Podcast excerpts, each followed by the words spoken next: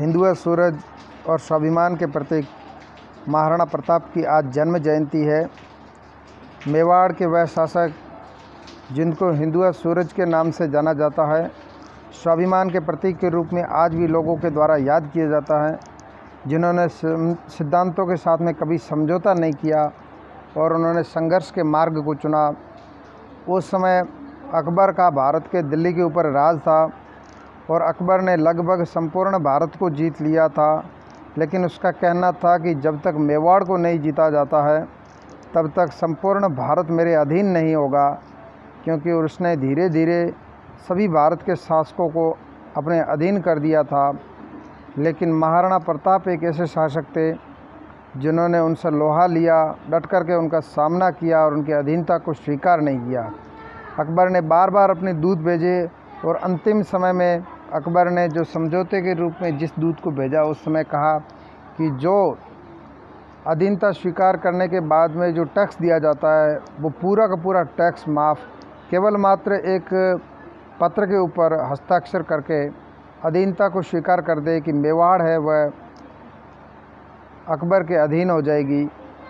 लेकिन महाराणा प्रताप ने उस पत्र को अस्वीकार करते हुए उसने माना कि अगर मैंने इस पत्र के ऊपर हस्ताक्षर कर दिए तो संपूर्ण मेवाड़ और संपूर्ण हिंदू समाज का अकबर के चरणों में जाकर के गिरना हो जाएगा।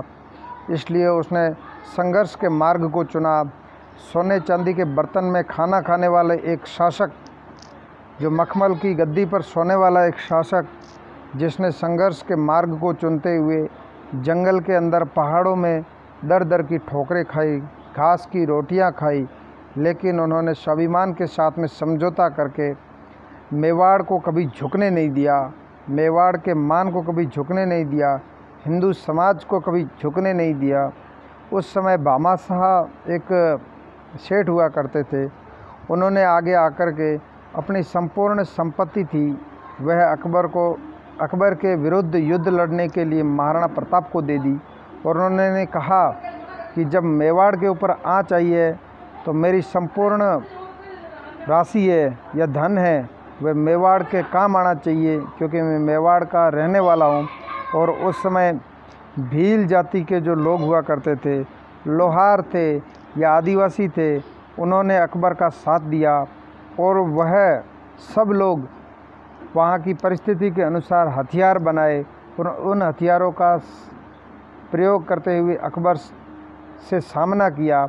और उस सामने के दौरान जिस प्रकार से चेतक एक घोड़ा हुआ करता था महाराणा प्रताप का, उस चेतक ने जिस प्रकार से महाराणा प्रताप का साथ दे के हल्दी घाटी का युद्ध हम सबको पता है।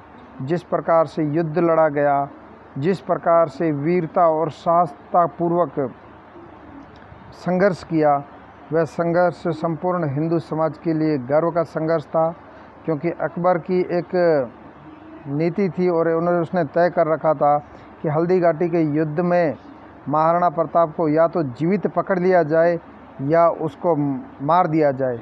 महाराणा प्रताप न तो जीवित अकबर के हाथ में आए थे और न ही उनकी हत्या हुई थी, इसलिए हल्दी घाटी का युद्ध एक अनिर्णायक युद्ध था।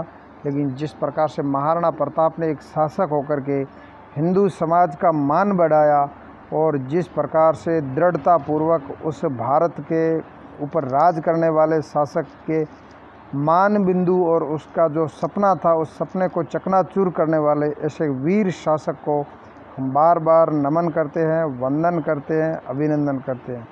जय मेवाड़, जय महाराणा प्रताप।